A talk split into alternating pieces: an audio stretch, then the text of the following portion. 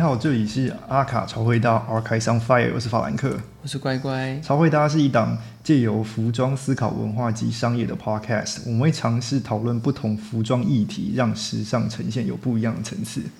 好，不知道因为这次我们来聊聊最近发生的事情，因为热腾腾的一场秀，呃，虽然现在大家如果听到的话，可能已经不是最新的，但是我们现在我们来聊聊这个最新的，就是我们想讲的是 Celine 的 The Boy Doll 最新的一季。那我们都知道，Adi 是一个，嗯，是很坚持做自己、始终如一的人，然后他也是一个非常时常借鉴自己的人。他基本上他喜欢的东西或者事物，你都会一而再、再而三的一直看到、一直出现这样。那我们今天就是来跟法兰克聊聊，说我们是 archives 嘛，所以我们来考古一下，我们来讲讲一些以前发生的事情。那我们这次想要选题的会在哪一个年份呢？我觉得我们应该拉到最前面，就是他呃发挥上比较自由的时候，等于是他刚开始的时候。对对对，他大概进进迪奥迪奥的第三年，就二零零三年，就算是比较稳定，然后开始蓬勃发展的时候，对起飞的时候，在起飞的时候。因为在大概二零零二年的时候，在他加入两年之后，，Dior 的业绩上。他们本来的财报是不会分男装女装，但他们所以他们总业绩上提升了百分之四十一，有一大部分是借由男装输出的。因为因为我觉得他也是让阿诺知道，就是男装也是很有市场的。对对对对对对，男装也是赚得到很多钱。对，男装也是可以提供提供不少呃不少不少钱。对，因为 AD 是一个，我们可以称他为时尚圈方唐镜啦，反正就是一个就是跳出去又跳进来，跳出去又跳进来，然后。他的性格上是很不喜欢被人家控制，所以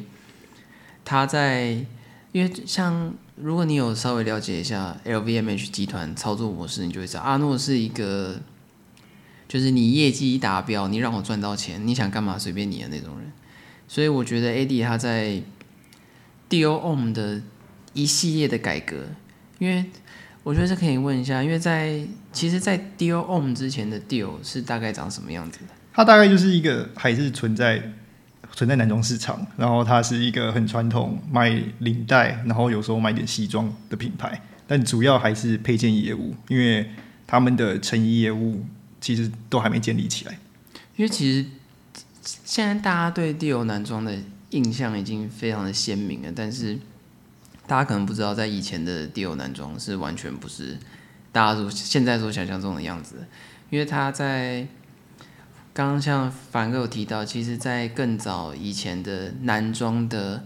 轮廓啊，或者是说男装的风格，甚至到穿衣方式等等，其实，在跨过了千禧年，到了 AD 或是他们同期的很多其他设计师，他们才渐渐的发生了改变。对啊，我我觉得这个也应该也公归于早期，呃，像八零年代他们所注重的男性性男性的性格是比较。呃，雄壮啊，威武啦，宽松啊，什么东西都要呃大件。对，那时候那时候海报每个男人都超装的。对，就是都是就是很强调男性荷尔蒙，然后穿衬衫上面扣子都不会扣的那种。而且他其实他们做什么这么大件，主要呃，如果往商业角度去想的话，其实也就是因为他们需要让工厂。哦，做 size 之间的区隔不要这么这么多，然后让整个流程变得非常方便，可以让可以让自己比较容易赚钱。对，所以所以你意思说，他其实就是在把公差的 range 提高，让他的比如说一个段数可以给更多的人穿。对，没错，它跟现在 Uniqlo 做做法呃差别其实不大，只是当时那个年代可能技术性没那么好，所以他们选选择使用这种方式。所以其实 AD 他在早期或者说他事业刚起步的时候，他选择用了这种嗯窄身合身或者讲求合身的线条或是舒适性的方式。其实站在工业角度，它是比较费工费料的。呃，不止，而且他这个几乎就是在跟工厂是作对啊，就是因为因为其实我们知道 AD 他是在。圣罗兰时期好了，或者是说他后来到了迪奥姆时期，他有把很多高级定制服的精神甚至到材质啊、工艺等等，都下放到我们现在所谓的男装成衣的范畴上。嗯那这个方面，嗯，他应该这应该是做很蛮大实验的，因为毕竟这些衣服的元素、制作方式，然后或者是用料、材质，其实对当时的男装市场是一个非常不适应的。嗯，因为因为你有这个所谓的超强男性性性格的东西 在那边，然后你又要 你又要他就是这些。男生穿哦，比如说呃丝绸外套，然后又金闪闪，然后上面又可能会有又掺杂掺杂一些银银银线亮粉，呃，这个其实对很多那种男性荷尔蒙强烈的人是一种无法接受的事实，因为他等于是在挑战当时的各种审美了。对，但是我我我们也平心而论说，很多事情他不是第一个了，这是一个大家。就是他的粉丝，或者不是他的粉丝的千年战题，就是每次大家都在讨论这件事情。其实很多事情，他不能说是第一个，但是他很懂得怎么样去掌握趋势啊，或是抓住他想要的东西。我又在，尤其问我们选择二零零三年，就是他在呃整个流程上面，终于感觉出他终于迈出了他第一步，想要做。就想要做自己的样子啊！嗯，比起当时的大环境要他做什么，他这个二零零三年的春夏的这一季，他比较比较呈现多一点是他自己喜欢什么，不是大环境要他喜欢什么嗯的感觉。因为他等于是算是在男性的审美上啊，等于是重新定义的。因为他在他前面的成功，包括他呃，明抓到像 David Bowie 啦、Mike Jagger 或 Tom Cruise。这些人的注意，然后包括布莱德比特 （Brad Pitt），他在呃婚礼上面穿了，也是穿了 Eddie 做做的西装，他就特别为这件事情而减肥。嗯，对，这个都是在他商业性的成功，所以他为什么选择在这个这一年才开始大刀阔斧的往自己的审美去做去做呃创作，呃也也是有也是有他的渊源在。因为我们特别选的这一年来说，主要是因为第一，他是 AD 的事业起头；第二是这一年开始，他的我们现在所谓的那种经典单品啊，或者说他的经典形象风格或者做事的方式，都是在这一年开始很鲜明的体现出来。因为他在我们现在说二零零三年这个年份好了，其实大家很熟知，我们大家都熟知，就是 AD 是一个。摇滚咖嘛，但是其实，如果你回去到二零零三年，他当时还不一定是摇滚。对，他在当应该是那时候，那时候大部分一呃，不论是夜店还是 venue，在欧洲来讲的话，呃，摇滚这个东西应该应该还算是外来物吧，对他们俩应该不是不是一个对，不不是一个流行的东西。他们还是喜欢听的是什么电音啊，techno，或者是更多是那种呃夜店音乐。嗯，然后。当然，这个造就后面就是嗯不一样的风格啊。那摇滚其实还是很遥远，好还是很遥远的事情。因为因为其实如果你从拉长时间来看的话，Eddie 的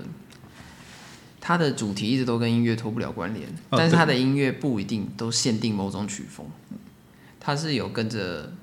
年轻人在关注或者时下流行的曲风去做出改变的。那他的每一季的 inspiration 也不一定都是说，呃，是我就是从头摇到尾这样的。对，他在二零零三年春夏的时候，他这个其实还蛮明显的，就是他还是呃，在这个部分还呃，他还是有顺着穿着这件事情，而不是而不是他的 TA 长怎样，就是比起他后面。后比起他后面，他很注重的是我要年轻人，我的我的我的客人就是要看起来很年轻这件事情。他还是在早期的时候，他还是有一个呃穿着体验啊，这种非常设计师呃两千年初设计师要有的一个哲学，在还还还是还是他还是很非常尊崇这种哲学。他等于还是在单品跟造型上去做出了很多穿衣上的轮廓变化，或者是说。风格的尝试，因为我们可以在秀上的二零三年春夏一些秀上看到一些单品，它可能就是在于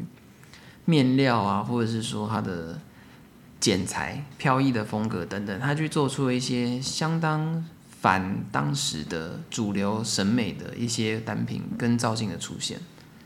而且很有趣的地方是他，呃，他其实是抓了很多宫廷宫廷式的服装，就是很法式、很法式、很宫廷式的服装，然后带入现代的西装啦、燕尾服啦，是这些欧洲人在那个时候还是很注重高端服饰该有的元素。他就是把一，他其实就是把一个十八世纪的东西现代化。嗯，这个这个手法，那其实这跟迪沃本人 Christian Dior 这个本人，呃的做法有点像，因为他本身 New Look 也是因为他想跳脱出工业时代，就是嗯嗯女性已经拿掉拿掉马甲啦，然后不做有层次的穿搭了这件事情，然后他他他他是也是想把这个美学带回到他当下第二次世界大战结束的那个年代。因为其实我们知道 AD 是一个非常，我们可以说很爱考古啊，他非常尊重跟在意品牌文化或历史渊源等等。那他在这一季，他也是用了很多蒂欧先生本人的经典元素，或者是借鉴于以前的衣服，然后做了一个现代当代化的诠释。那在秀上，其实有一些很经典的单品。那你觉得会有些什么单品是我们一定要关注的？我觉得他他他他在上面就是使用了很多丝绸的呃，比如西装啊，这个这这一点，如果你现在往后看，就是由由现在这个角度往前往往前看的话，虽然我们现在已经也有很多人使用丝丝绸做男性的衣服了，但是在他那个年代的时候，就是你有像，就是阿玛尼啊。然后，意大利某些意大利你有你有阿玛尼，你有 Versace 这种人，然后你用丝绸，其实那个那个那个那个那个不符合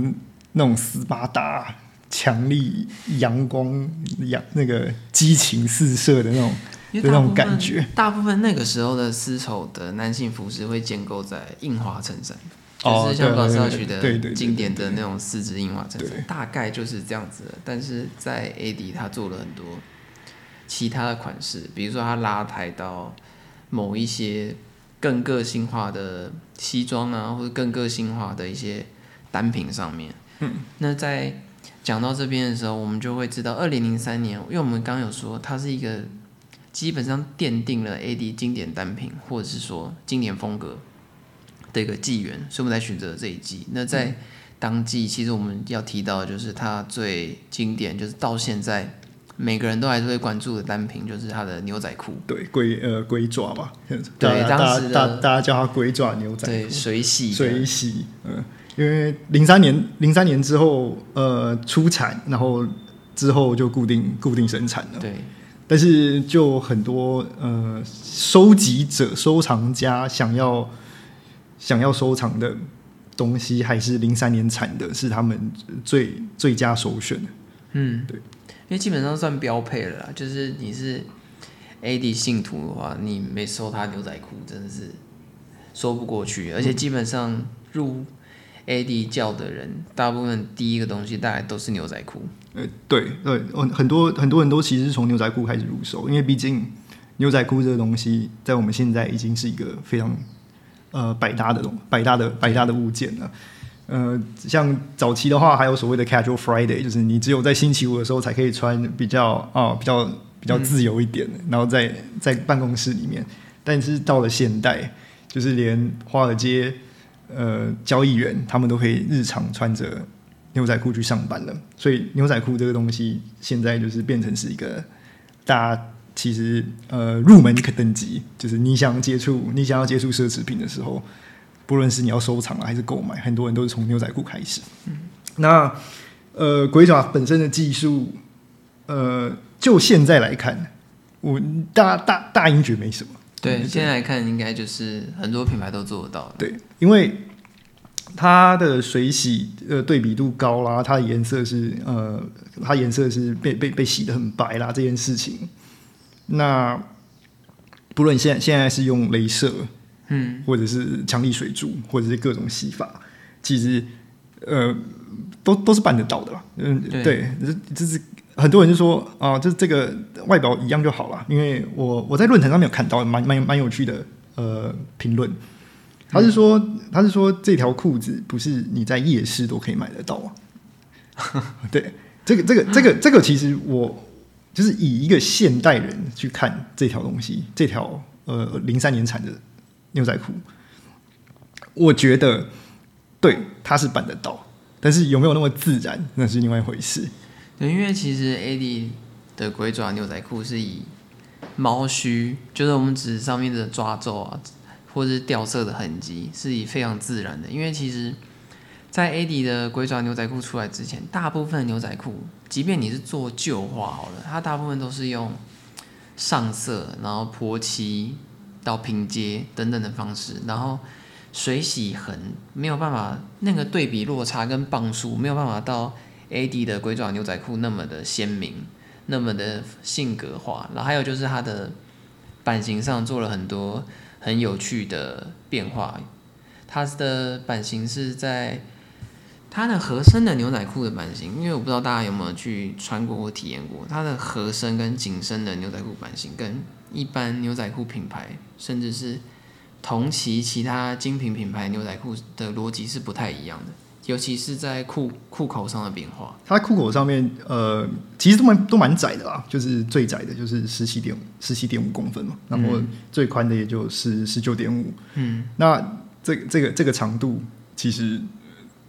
都都蛮挑战人性的，就是它是有一点挑人穿啦，对。对，你要塞得进去，基本上需要点努力。我自己是有购买过，呃，别的年份的。牛仔裤，对我，然后呃，我没有去，我没我没去特别测测量，嗯，然后我买的是刚好是我自己二十七腰，二十七腰，对，他其实他的他的他的他的重点不是在裤管你塞不塞进去，因为我其实我其实塞进去了，他的他的臀围，那真的是非常挑战人。我身为身为一个没有什么屁股的男性，他连那个穿进去的时候，你都会都你都会感到有一丝丝的拉扯。我觉得，我觉得 A D 的紧真的是令人发指的状态。那他的，因为大家知道他的紧身牛仔裤，就因为我想问一下，真的穿过的人，就他的紧身牛仔裤，听说他的小腿那边的版型上的变化是非常独树一格的。呃，他的他的他的小腿其实没有像我们现在穿的很多呃呃紧身牛仔裤那那么的包覆。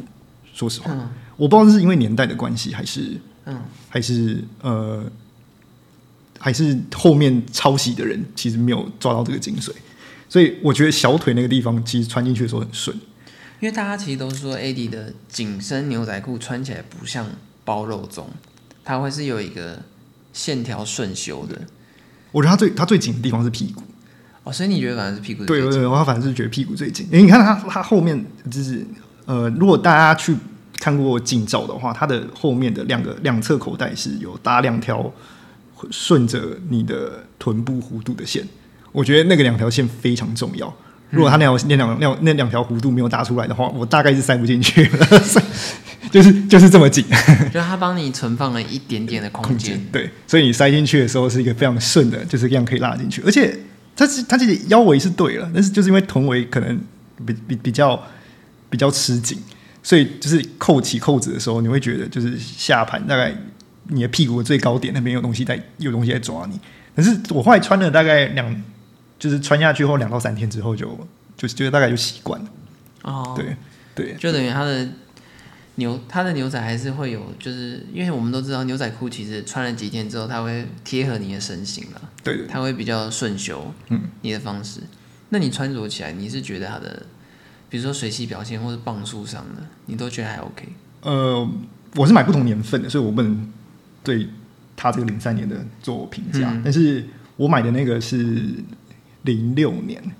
那零六年很经典的。对，那它呃，它水洗，它水洗还算不错就是你看得出来这个颜色不是不是因为怎么我要怎么我要怎么形容？它不是因为它自己原本是长那个颜色，那是因为它的年跟跟顺着年份一起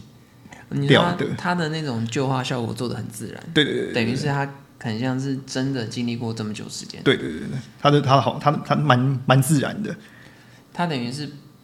等于他做他做旧的方式，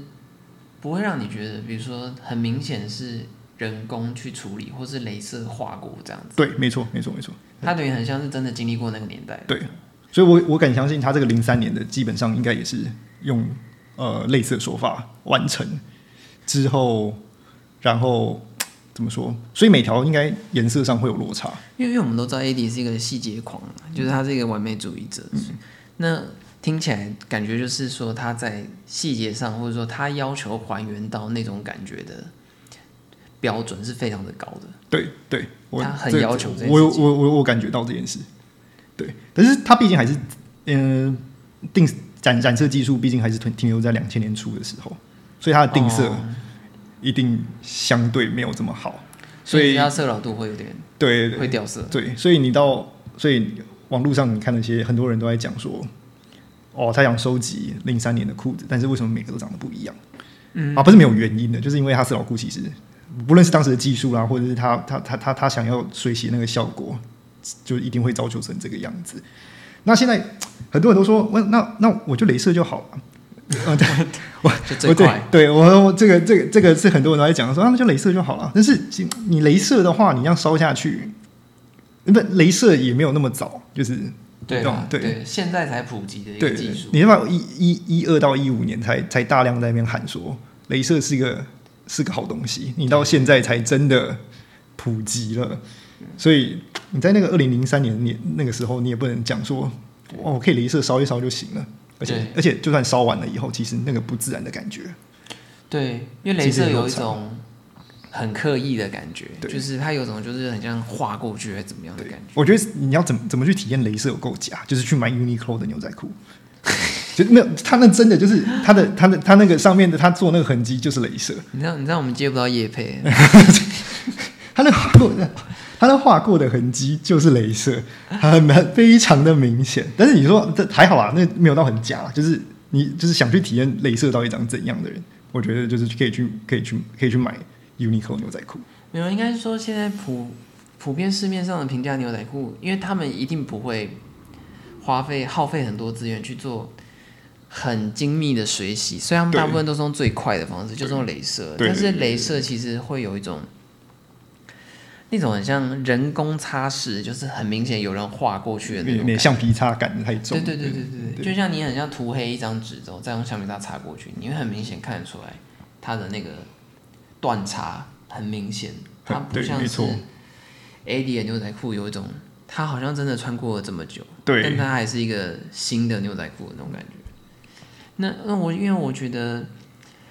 因为法兰克他很喜欢 AD 啊，所以我想要特别去问他说，你觉得二零零三年春夏的那一季啊，嗯有哪一些风格，或者是说整个上审美的轮廓上的变化，你可以跟大家分享一下。他嗯，零三年审美上轮廓变化，它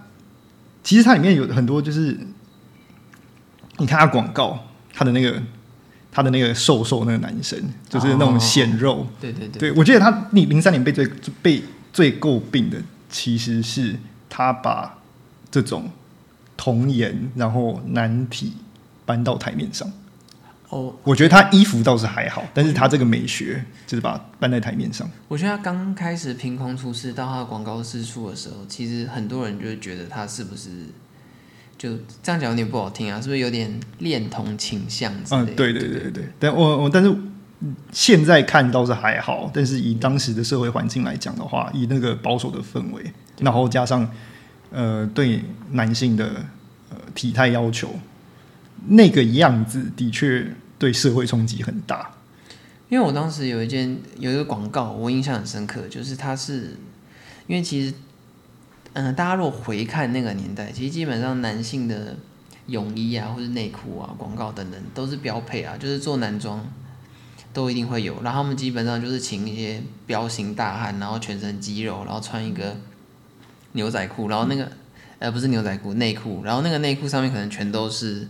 某品牌的一些标志性之类，然后用那种。很阳刚的形象去强迫你收拾他的肌肉的那种感觉。但是 AD 那时候出了一个广告是，他请了一个长头发，然后看起来病恹恹、盈盈瘦弱的男子，然后体态其实还算不错，然后穿了一个很素的泳裤或是内裤，上面什么都没有，就只有 Dior 的那个小蜜蜂的刺绣，哎，你只能从那个东西去。判断出哦，我知道它是什么牌子，然后它成为一种很鲜明的形象，不管是它的对于男性新的审美的建议好了，我们就说建议，或者他提出他的看法，然后去想要去尝试改变当下时下男性的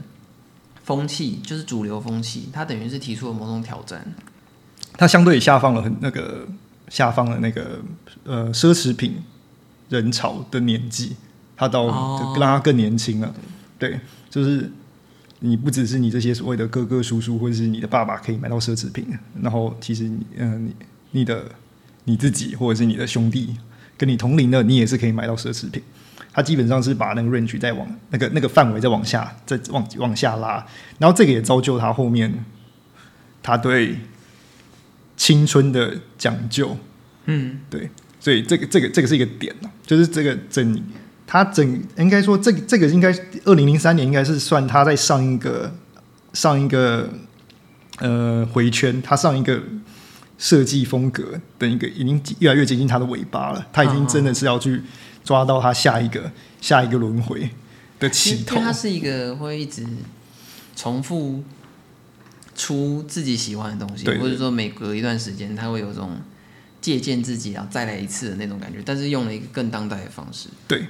然后所以这个这个已经是他尾尾巴的最后第二站了，因为如果你等到他在下一季之后，你可以明显就是看到他已经要画下一个句点，然后再一年他就又开始一个新的起点。嗯，对，呃，所以这这这一季，呃，就就这一季来讲的话，而而且他也开了一个先例，就是牛仔裤，就我们刚刚、刚刚一直提到牛仔裤，这也开了一个先例。我们现在很习以为常的东西。对，就是他在当时他使用，然后把它放到奢侈品的奢侈品的等级上面，让大家去呃用不同方式去鉴赏。那他之后每一季，就是牛仔裤这个东西就跑不掉了。因为其实你用整个时尚史去看的话，其实把牛仔裤搬到精品或是时尚界来说，AD 并不是首创的人。其实他在他前面有，比如说 Human Long 啊，或者等等之类，有很多设计师有做过类似的事情。但是 AD 他好像是把他以更高档次的工艺，或是说价格好了，去把它搬到一个精品的产品线里面。对然后它造就就是现在各处各个品牌，它可能都是需要一个高端的牛仔裤牛仔裤。对作作为一个基本单品就对。对，然后因为我们就是我们知道 AD 它有一种在最后它会有一种你知道其实那种谢幕大游行啊，并不是也只有说 Carl Lagerfeld 他会做这件事情，因为其实我们会知道 AD 他也是很爱谢幕大游行的那种人。哦，对，他在他在哦这一季的谢幕大游行，呃，我蛮有印象的。他这一季的谢幕大游行是全部都穿全部都穿无袖衬衫的，然后走出来。对，因为他每次都走那种大家都穿一样，然后一群人，然后气势很有那种年轻人的那种气势啊，或者很像那种 Marsh Pit 之类的那种感觉，然后一群人乱乱的跑出来的，乱乱的跑出去这样。对，没错。然后他这个他这个他这个他这个其实就沿用他之前呃在在离开离开呃 YSL 嗯，就是更早之前，对更早之前的的的的的最后一季。他的那个小金人全部走出来，然后又走回去的那个，他就是这一次又沿用了他这次又沿用了，嗯变成变成另外一个颜色，另外一个呃，他他要他要的 statement，他要的那个他要那个信息也是一样走出来走进去。他之后其实也用了好几次了，但是这个变成他一个呃，只要他想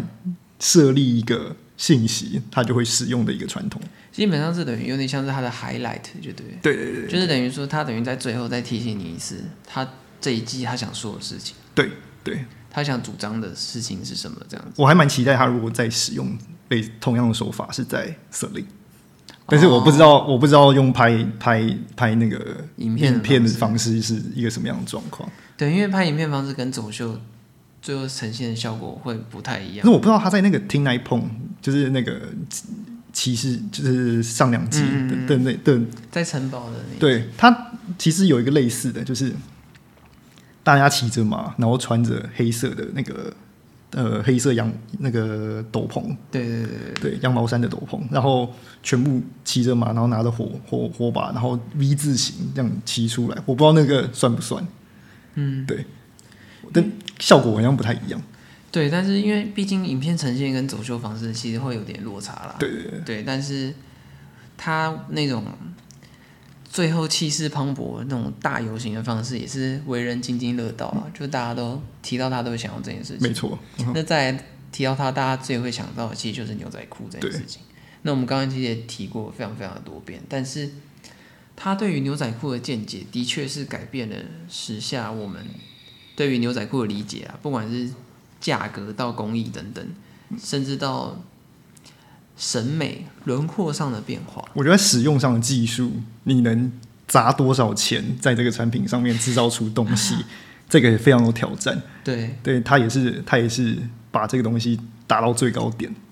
对，就等于他提出了很多很奢侈的制成的方式去塑造他的牛仔裤单品。对，包括他他在零四年后来也有做像是呃整个整个上胶，上胶，然后再剪破，散粉，对，等然后对，然后这个其实很多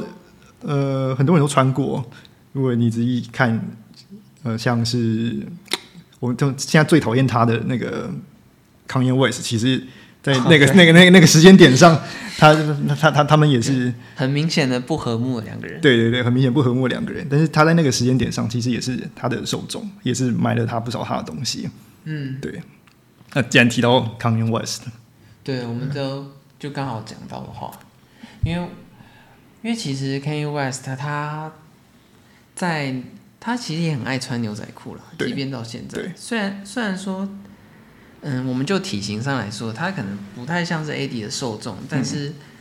基本上那个时候那个年代，就每个明星都是在追 AD 的牛仔裤的。对他他那时候他那时候很多呃外出造型，其实多少都有都有都都都有在穿他牛仔裤，然后包括他宫廷宫廷夹克啊，对对对对对对或是受到影响之对类的。所以他们那那在那个时间，他们基本上也也不没有没有没有像现在这么这么明显的不和睦。因为因为即便是今天说 Can Can You West 好了，即便是同期的很多其他设计师、业内人士，他们也都很喜欢 AD 的牛仔裤。那像老佛爷为了穿他的裤子减肥这种故事，哦，大家都知道。对对然后甚至像其他，比如说 d e c a r i n Bowman 设计师，他们也是，他也是个人很爱穿 AD 的牛仔裤。那他后来也变成，我们都知道 Bowman 的牛仔裤是，嗯、牛仔裤价格的天花板了，就是贵到一个不行的那种。对然后他也是，那 d e c a r i n 他本人也是很喜欢 AD 的牛仔裤，所以他的牛仔裤算是，我觉得算是业界标杆，在当时啦。那现在我相信都有做的很厉害的。对对那它的很多方式，比如说上胶、刷破、水洗，到现在很多品牌，比如说 Alex，或者是说 Fear of God，或到现在我们刚刚提到 Kanye West，他们都是有沿用很多当时的一些技法或者方式到审美，对，到他们现在的产品都还是继续使用。对，要不是当时在零三年的时候灵机一动，把牛仔裤放在牛仔裤放在这个 runway 上面，对对对而且是用一种洗到让它变超级旧的方式把它放在上面而。且是主打商品，对，也是主打商品。一直出一直出。，所以要不是这个灵机一动，那可能可能这个我们现在时尚进程可能就就又会是另外一个样子。对，因为它它的整场秀一大半都是牛仔裤，对，然后上面比如说西装啊，什么衣服什么衣服一种，大概四分，诶，它没有到一大，那大概四分之一，四分之四分之一都是牛仔裤，这个这比例其实很高。啊。这比例对，其实比你比起那些什么 Dolce Gabbana 或者是对。当时会做的，应该还有那个谁吧？Versace，然后美国应该就是 Calvin Klein 了。对对对，比起他们，还还有 Ralph Lauren，比起他们，几套路，对对几套 look，而且他很他很集中的，就是他故意要把这个东西拆开，变成说啊，我有做，对，某一个区段强调出来，对我我有做，但是但 AD 就是我不是不只是我有做，就是这只是我要做，对对，我主打这我主打就是商品，对强推，因为其实现在大家很习以为常啦，就是嗯。精品出牛仔裤真的是就必备这样，嗯。但是其实在当时这算是一个大胆的举动吧。对对。然后像是现在西饶舌歌手啊，什么到明星，每个人都爱穿，真的是大家觉得很正常的事情，在当时算是一个非常前卫的行为，不管是在商业上到，或是到商品规划上，都是非常大胆的尝试。没错，对，然后我们现在可以看到，像我们最近的话，如果以破坏或是水洗牛仔裤的话，可能就是像是 Fear of God、Jerry Lorenzo，或者是说到 Kanye West，他自己也会穿着这一类的产品。对对对对，然后 Kanye West 他最近，哦，因为刚好提到他最近跟 Balenciaga 的合作，对很，easy，对 Easy 的 Gap 的合作，对，也出了很多破坏类的牛仔单品，嗯嗯嗯嗯，甚至有把牛仔单品应用到其他单品的款式的风格上面去做转化。对。那既然这样子的话，我觉得现在我们大概差不多也讨论到这边了。对，我们今天可以先到一个段落到这边，。大家大家可以回想一下，我们刚刚讲就是呃，他那个那个年代感，然后到他的衣服，对，然后我觉得大应该要上 YouTube 看一下，现在蛮多 YouTube 对我是建议大家看一下，因为 AD 的秀是非常的，